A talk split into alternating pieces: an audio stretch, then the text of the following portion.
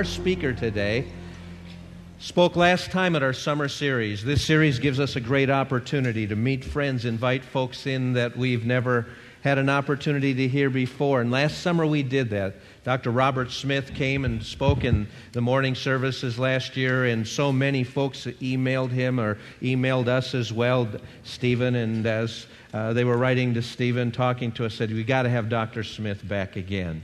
And his schedule was such that he was able to be back with us this year. Dr. Smith, for those of you who may not remember many of the details of it, let me just introduce him again, tell you a little bit about his life and background. He lives in Cincinnati, Ohio.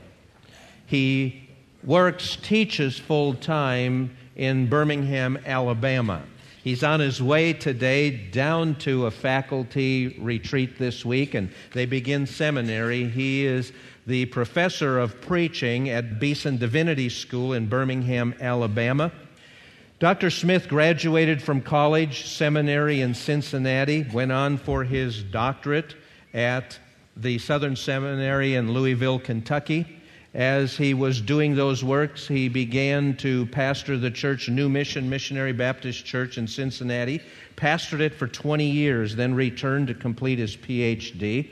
Upon completing then his PhD, he was also then teaching full time at the Southern Seminary and became from there then the full time professor of teaching at Beeson Divinity School, where he's been teaching since. He has won numerous awards. He was awarded the Teacher of the Year in 2005 at Beeson. He is a contributing editor for the magazine Preparing for Christian Ministry, a study then in the African American Church on ministry. He has written the book, his most popular, famous book is this one that I hold here. It's available in the back. It's called Doctrine That Dances Bringing Doctrinal Preaching and Teaching to Life. This book won the 2008 Preaching Book of the Year Award in Preaching Magazine.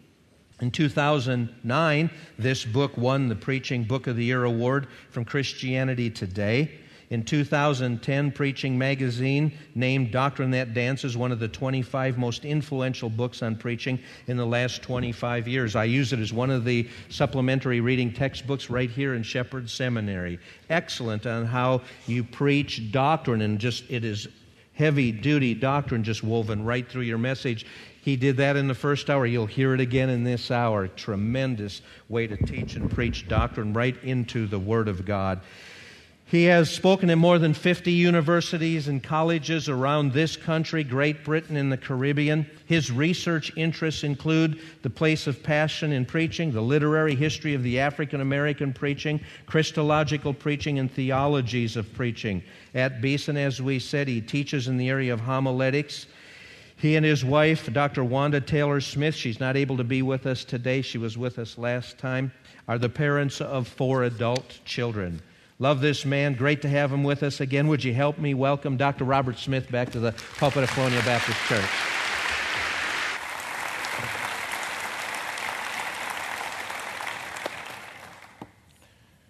Even now, Lord Jesus, for I ask this in your name.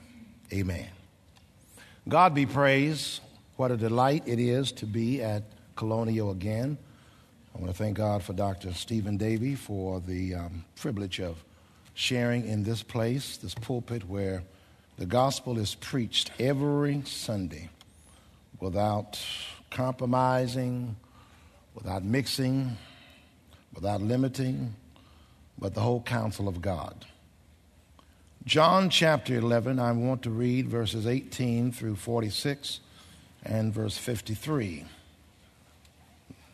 During the uh, 8 o'clock service, we visited John 11, 1 through 17. Let's continue our rendezvous through John 11 by reading John 11, verses 18 through 46 and verse 53.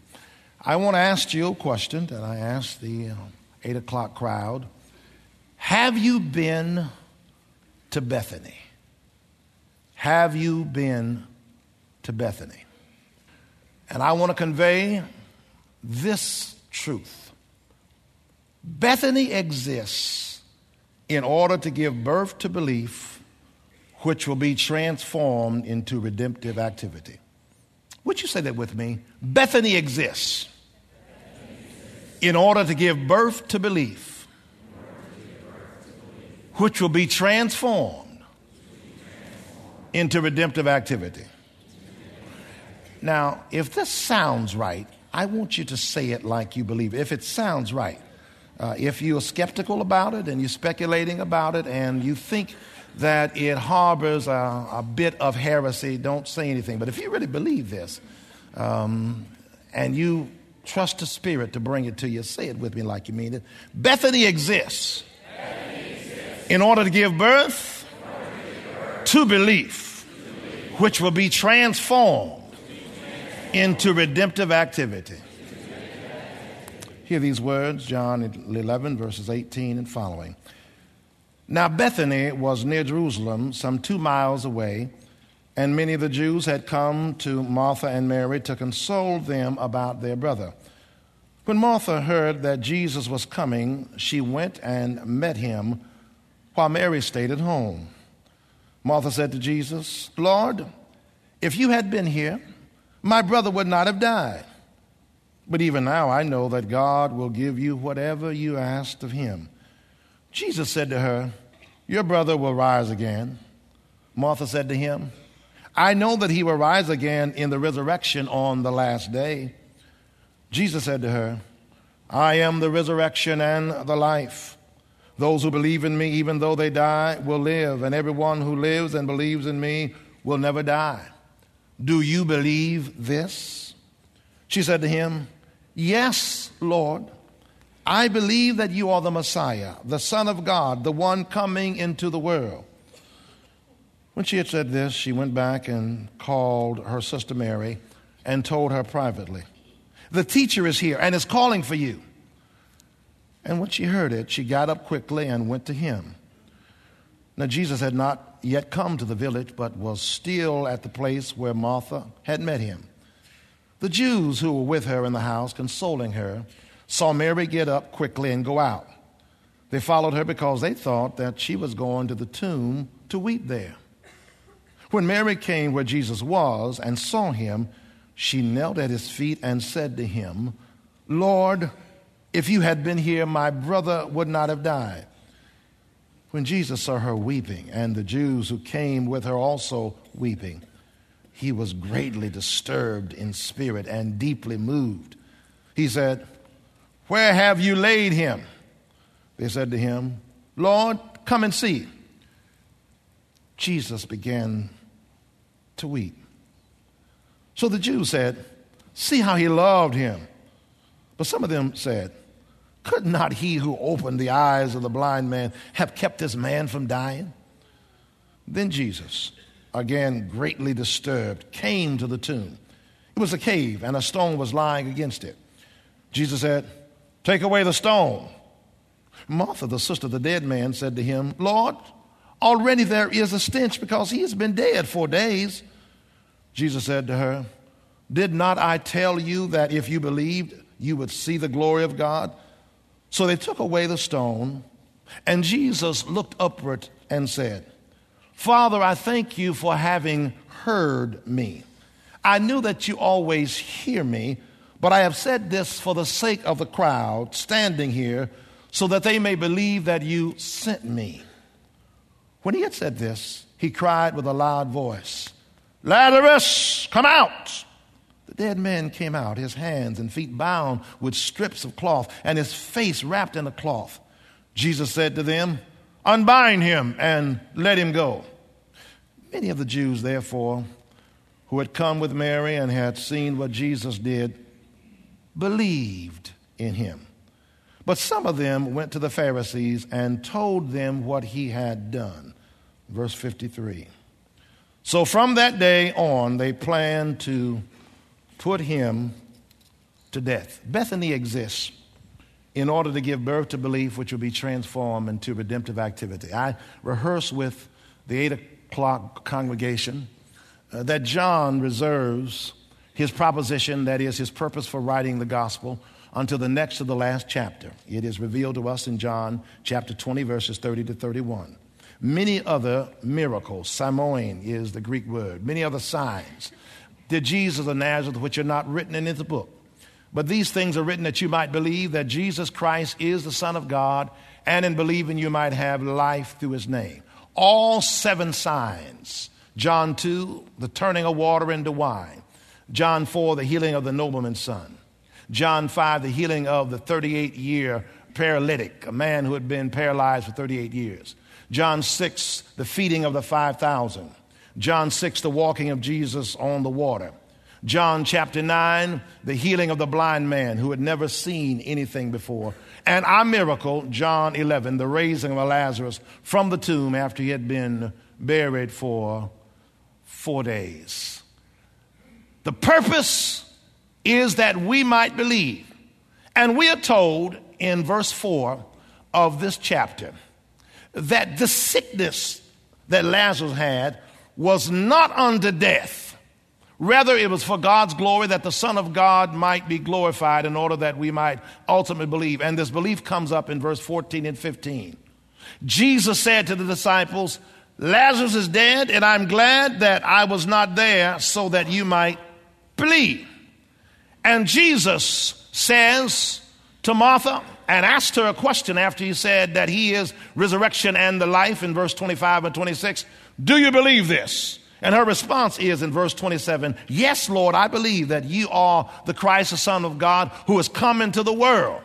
And then when Jesus gets ready to call Lazarus from the tomb and says to the servants, Roll back the stone, Martha protests in verse 39 and said, Lord, it's been four days, his body is stinking.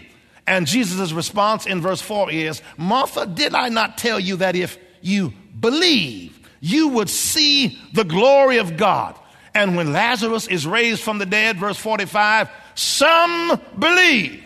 Verse 46, others doubted and went and told the, the Pharisees. And verse 53, from that point on, when Lazarus is raised from the dead, Jesus is being thought of every day so that they can put him to death.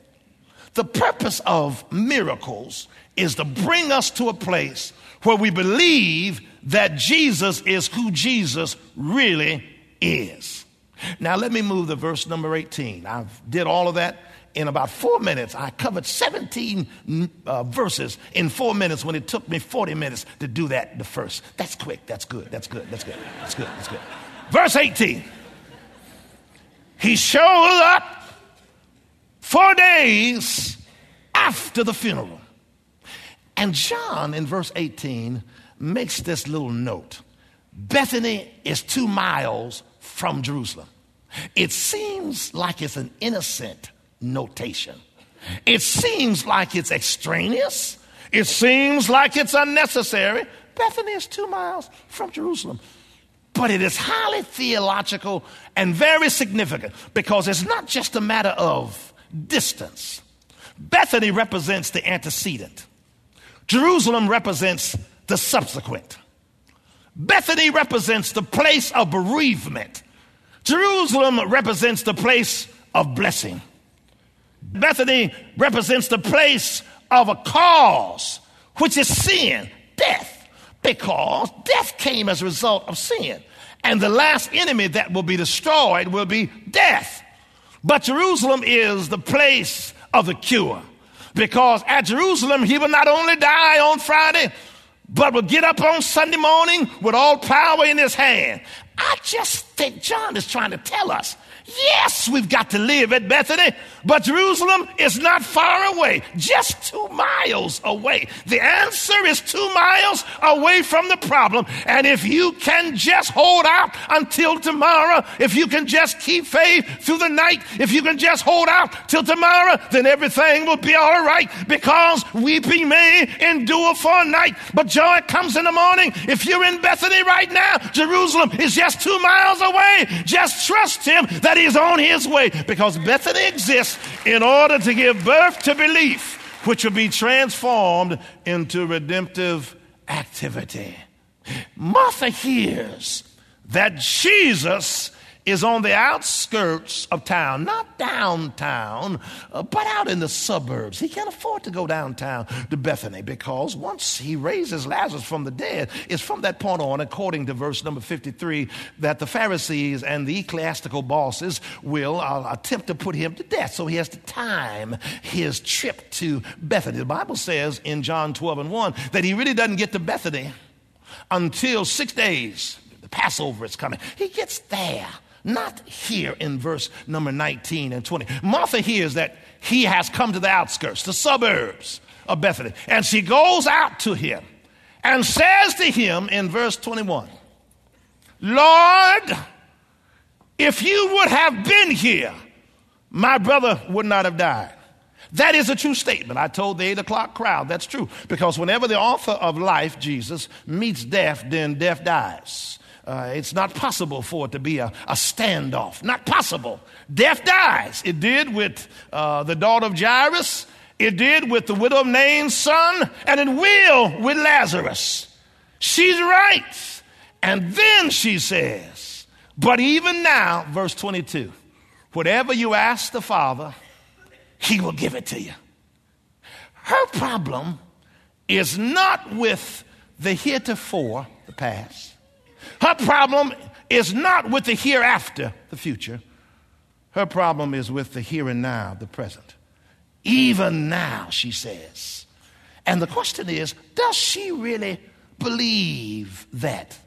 We have fought over the sufficiency of the Bible for a long time. I hope we have won that battle. I hope we've settled that. That we believe forever, O Lord, thy word is settled in heaven. That we really believe that the Bible is not Gulliver's Travels or any other kind of book. We believe that this is God's word, that it does not contain God's word, but that it is God's word. I hope that we have settled that. Here's, the, here's what we got to settle. It's not, is the Bible sufficient? But is Christ sufficient for our day? That's the question. We love the quote, Hebrews 13 and 8. Jesus Christ, the same yesterday, today, and forever. We believe he's the same yesterday because he performed miracles then. We believe that he's the same forevermore and he will perform and do great works then. But our big struggle is do we believe that he's the same today?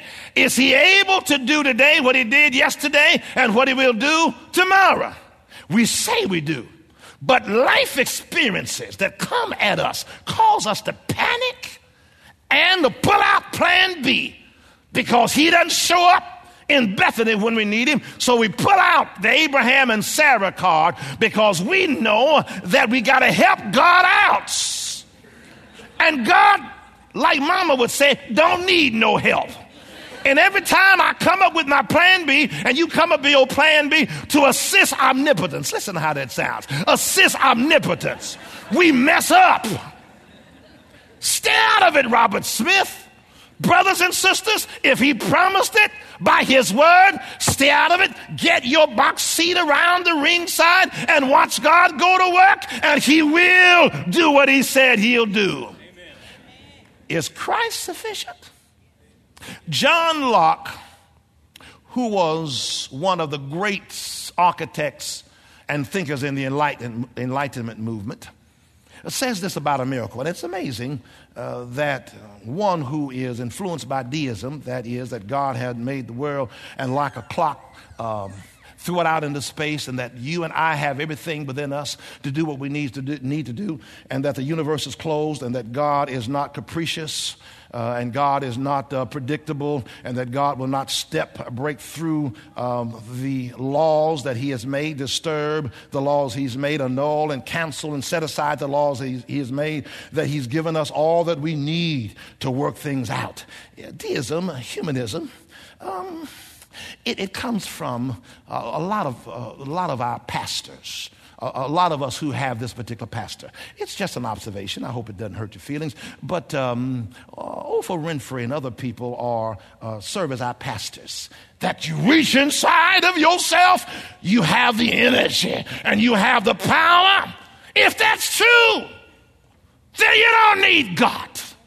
I want you to know you don't have the energy and you don't have the power outside of God's. Only God can do what no other power can do. This is what John Locke says about a miracle. He says a miracle is a sensible operation that is above human comprehension and contrary to the established course of nature. It is a sensible operation. It doesn't mean, he didn't mean by that it's logical. It's something that you experience with your senses. What you can see, what you can hear, what you can smell, what you can taste, and what you can feel. But it's above human comprehension. You can't figure it out.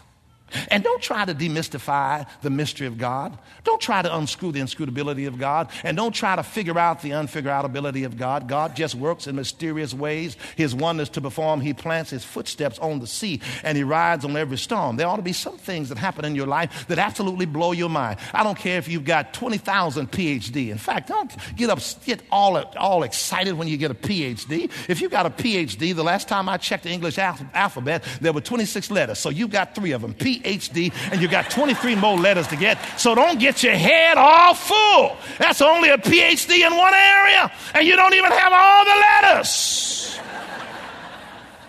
It's a sensible operation above human comprehension that you can't understand and contrary to the established course of nature. That God can do what God wants to do because he looks at water and he decides he needs to go to disciples who are struggling on the Sea of Galilee for their life. So, what he does is to turn water into a moving sidewalk. When you're supposed to sink, he walks on it. And God can do what God wants to do. If He wants to send a chartered chariot with rings of fire, with horses of fire, pulled by these horses of fire, and Elijah has no asbestos suit, has no oxygen, and goes beyond the the ionosphere and the stratosphere and breaks the gravitational pull of gravity. If God wants to do that, He can. He can make an ox head float if He wants to do that. And He can let a man stink and corrupt for four days and call him back, and the doctor can examine him and say he has perfect health. It is contrary to the laws of nature. And God calls you, and God calls me, because it's an insult to God whenever we doubt him. You ought to have had enough past experiences that it can give you present confidence. So that when you run into a crisis, you and I ought to be able to say, like David said when he faced Goliath, when a lion attacked my when a lion attacked my father's sheep, I killed it. When a bear attacked my father's sheep, I killed it. And if God can give me power over a lion and a bear who attacked my father's sheep, God will give me victory over you uncircumcised giant. And whatever afflicts you and affects you, you and I ought to be able to look back in our past and pull out the vocabulary of the name of God and say, because God did it in the past, He's able to do it now. I trust Him. I believe in Him. I wait on Him and not be panic stricken to the point that we become demoralized and our faith becomes paralyzed. Do you really believe this, Martha? How is belief born anyway? Because Jesus will say, You believe that you'll see your brother again. I just told you that you'll see him again. And your response to me in verse 24 is, Yes, Lord, I know I'll see him again, but it'll be in the resurrection. The last resurrection, the general resurrection. Jesus says, Look, I'm not talking about a doctrine. I'm not talking about a proposition. I'm not dealing with thesis. I'm not dealing with a central idea, a big idea, Haddon Robinson. I'm talking about the personification of, res- of resurrection. I am the resurrection. In other words, we're not talking about resurrection. You're looking at resurrection. I am the resurrection. Now, we take and formulate and we can define and we can exegete and talk about the resurrection. But the real question is have you and I met the resurrected Lord who transforms life? Then he says, the ones who Believe in me, though they're dead, they'll live again. And the ones who live and believe in me, they'll never die.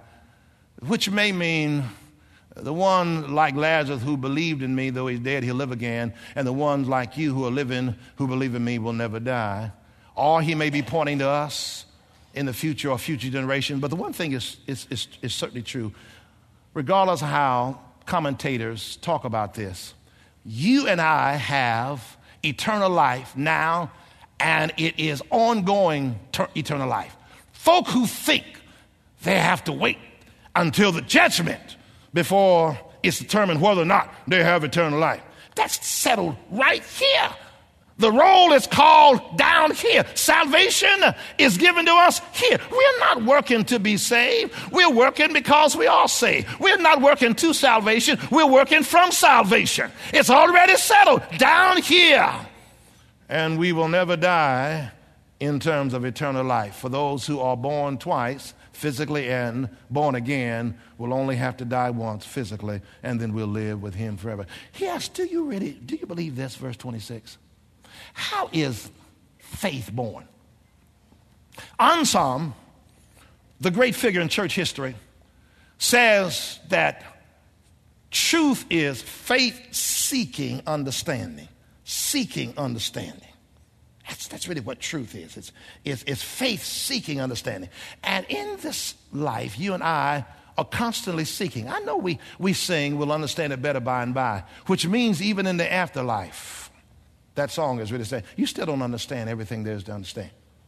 You will never understand God completely. I think an eternity of eternities will never fully reveal who God is. I think after a billion, billion years, we'll understand that much more about God's grace. And after a zillion, zillion years, we'll understand that much more about God's love. And uh, after uh, quintillion years, we'll understand that much more about God's mercy because there is no end to God. And wouldn't heaven be boring after you figured out God? What you to do for the rest of eternity? So God just leaves himself unrevealed so that we can continue to worship him in all of his mystery. How's faith revealed? Faith is obtained not only by truth seeking, uh, truth, which is faith seeking understanding, but praise seeking understanding. Praise in other words, what I don't understand, I still praise. And I come to Gethsemane, and I don't understand why God has allowed this and why God has permitted this, but I still bow down and I say to God, I praise you, though I don't understand it. Because after all, how do I understand Romans 8:32? which means I may not even get done with this, which means I'll just have to go on and finish up the third, uh, the third message, since which I want to preach something else. But the Lord just said, "No, you camp out here." So let me just camp out here. Romans eight thirty two. He who spared not his own son, but freely gave him up for us all, shall he not with him freely give us all things? How do you understand that? I should have been crucified. I should have suffered and died. I should have hung on the cross in disgrace, but Jesus, God's Son, took my place. I was spared because his Son was not. We praise him even though we do not understand what he is doing. Martha says in verse 27, Yes, Lord, I believe that you are the Christ, the Son of God, who's come into the world. She said she believed it. Good. Because when you make that kind of confession, God is not going to just let you quote that text. He's going to move a devil right next to you to see how well you believe it. Let a crisis and a circumstance, it's fine to come here and worship and sing these great songs and shout and preach. Wonderful. But you're going to have to stand against some incident in your life and say, I really do believe. Verse 28. Martha comes and well, she leaves Jesus and she goes and tells her sister, uh, Mary, the Lord is here and he's calling for you. And every time you see Mary, she's in a seated position. And the Bible says in 29 that she gets up from where she is abruptly and she goes to Jesus. Verse 30 is very um, significant because it, it, tells us that Jesus was in the same place where Martha was. He never leaves, he'd stayed there. Mary had to meet him in the same place. Guess what? You meet him in the same place. He never leaves in order to meet us because he's omniscient, he's ubiquitous, he's everywhere at the same place at the same time.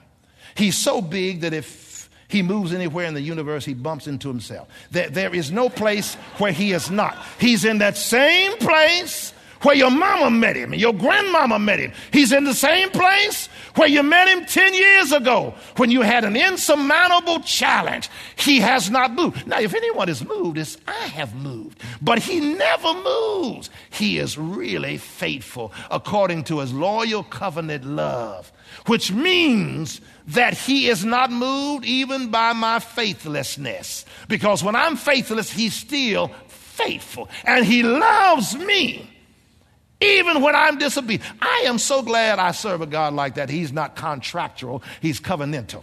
If it was contractual, basically what it would mean is if I do my part, He'll do His part. I do 50%, He, do, he does 50%. But if I don't do my 50%, He won't do His 50%. Not God. Augustine said that God loves you. God loves you, and God cannot love you more, and God cannot love you less.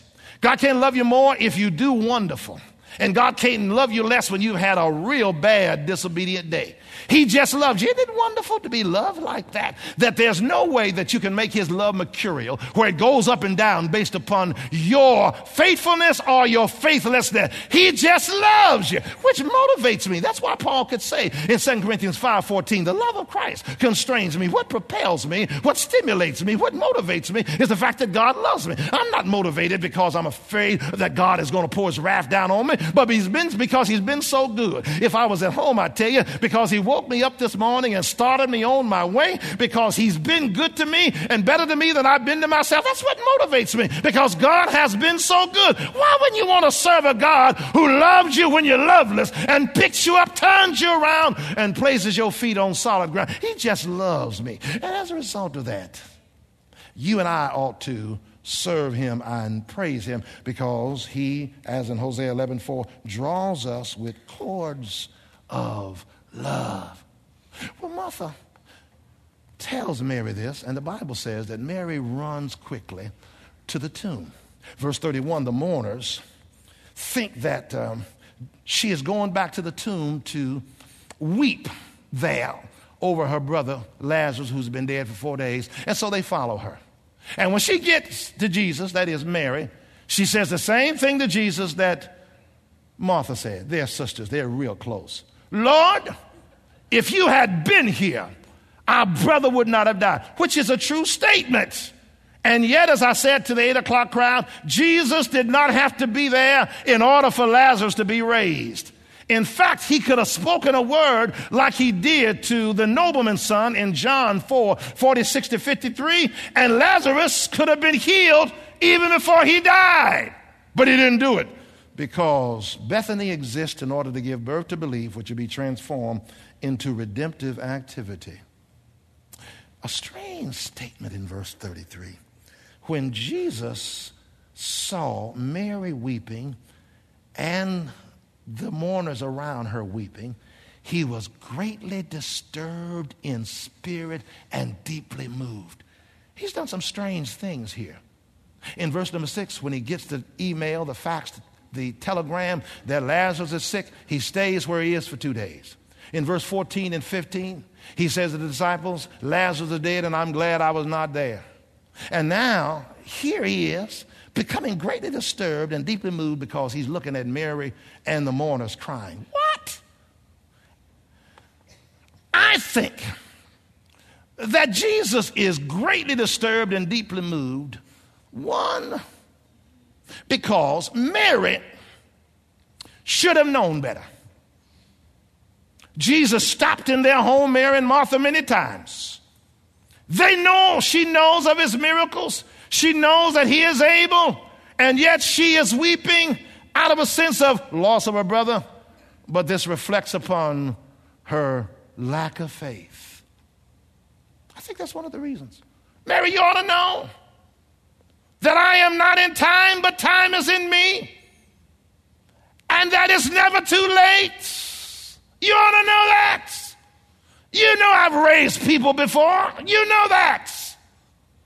And it caused him to be greatly disturbed and deeply moved, but also because of the hypocritical nature, the um, changing and shifting nature of people. I think that the mourners are some of the people in verse number 37 who say, Why isn't it that this man, Jesus, who um, gave the blind man his sight, why wasn't he able to keep Lazarus from, from dying? Why couldn't he raise him? Questioning, doubting.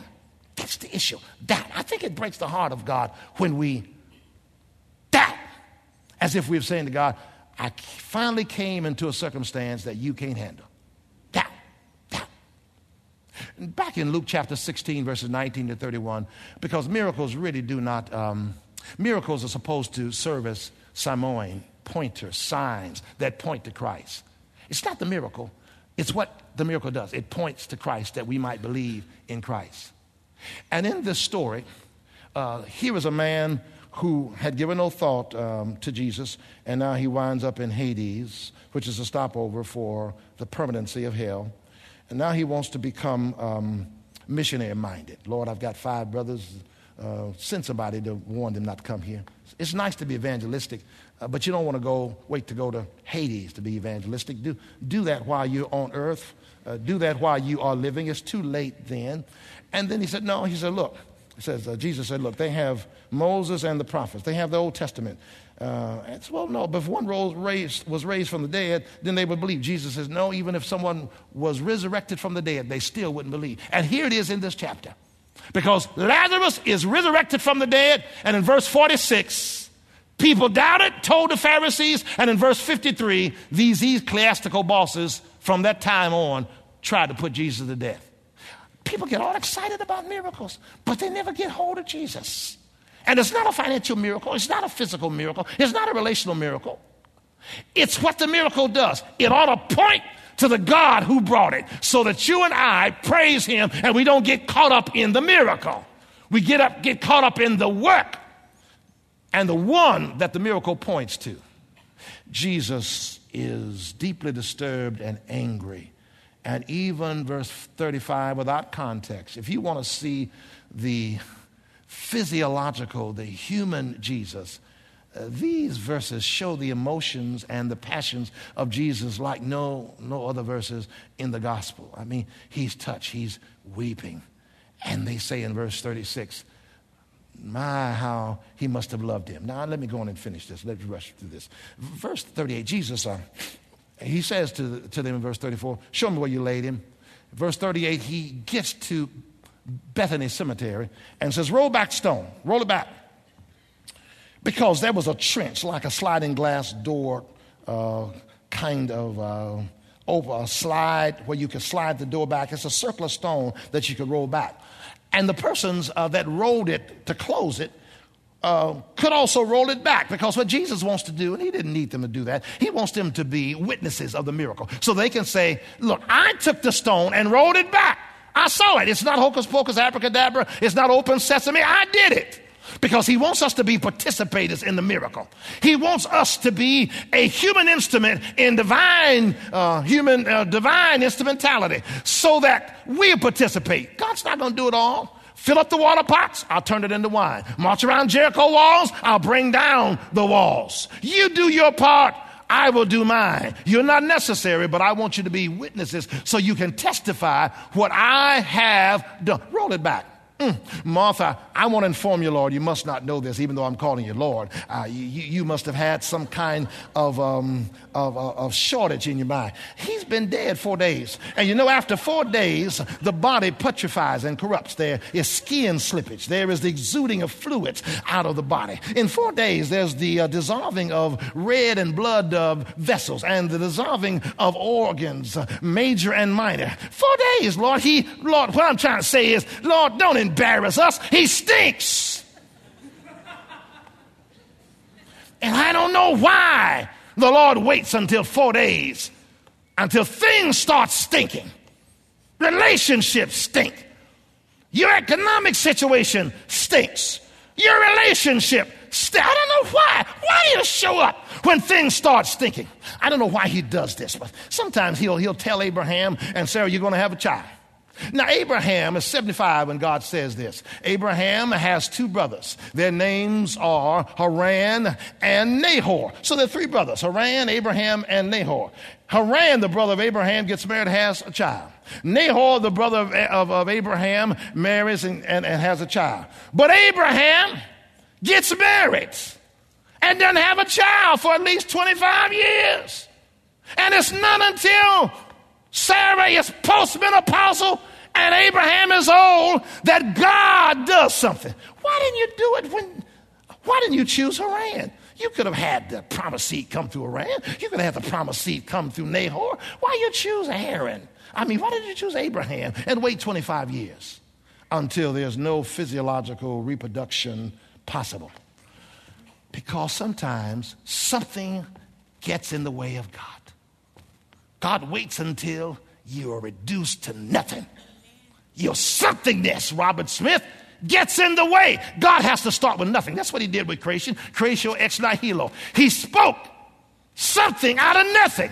And sometimes God's going to wait until things stink in your life. And you've been praying and you've been seeking God, but things just keep on stinking and wasting away and putrefying and corrupting. And when all hope seems to be gone, he shows up in your Bethany and brings life out of death.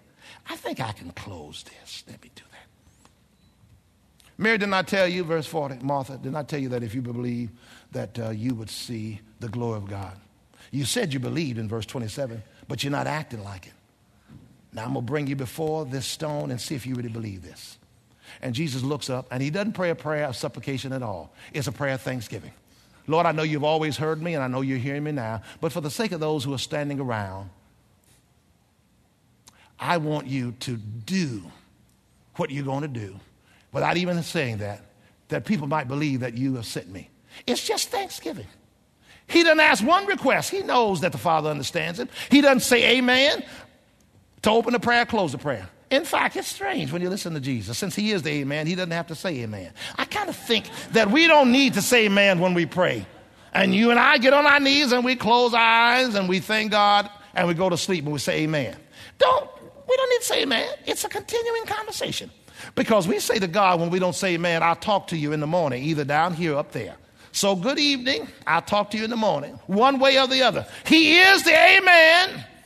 And he goes on and he admits that God has heard him and God is hearing him, and he wants God, without even saying that, for the benefit of others, to do what only God can do. And he takes, help me, Holy Ghost, help me. And he takes and tells them, hey, roll back the stone. They roll back stone. And then he stoops down, I'm sure, and says, Lazarus, with a loud voice, come forth. He had to say Lazarus because he's a resurrection of life. And had he said, Come forth, Abraham and Isaac and Jacob would have gotten up there. Sarah and his gotten up there. Rachel and Rebecca would have got, but he had to be specific. It's not your time yet. Lazarus, come forth. And Lazarus, whose name means one whom God helps, came forth. The dead obeyed. The Lord never has problems with dead folk.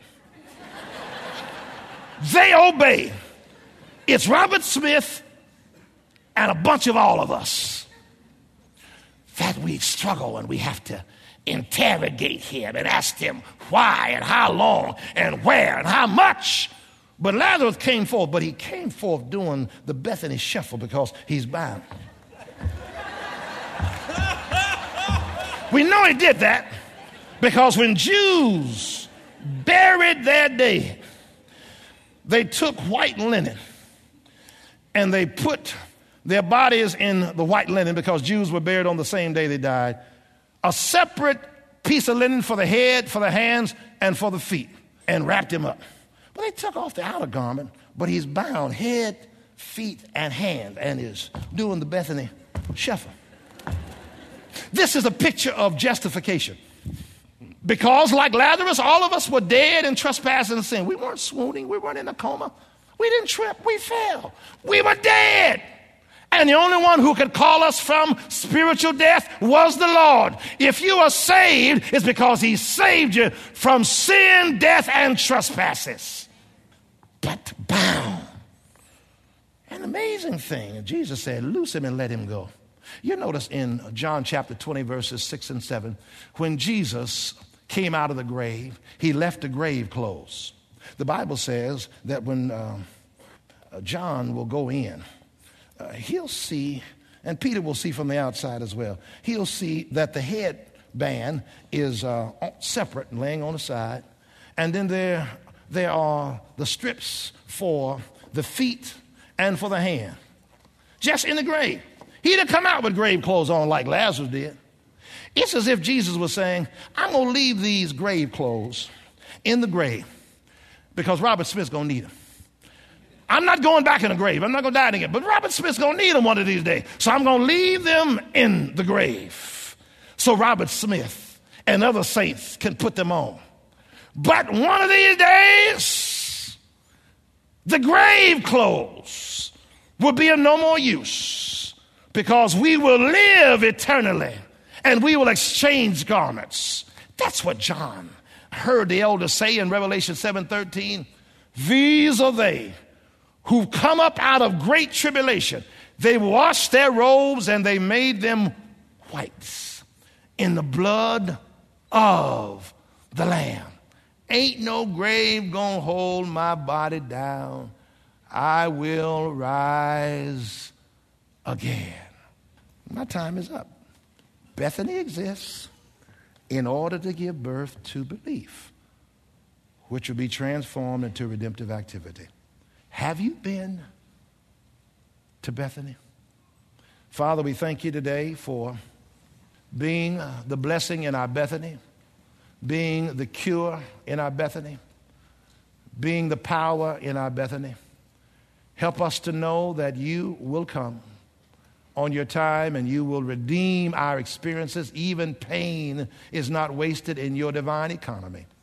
I pray for anyone here who has not acknowledged that you are the Christ, the Son of the living God, will trust you, your sacrifice, the blood that you shed to cleanse their hearts, the spirit that you sent to live in them and to save and keep them and seal them to the day of redemption.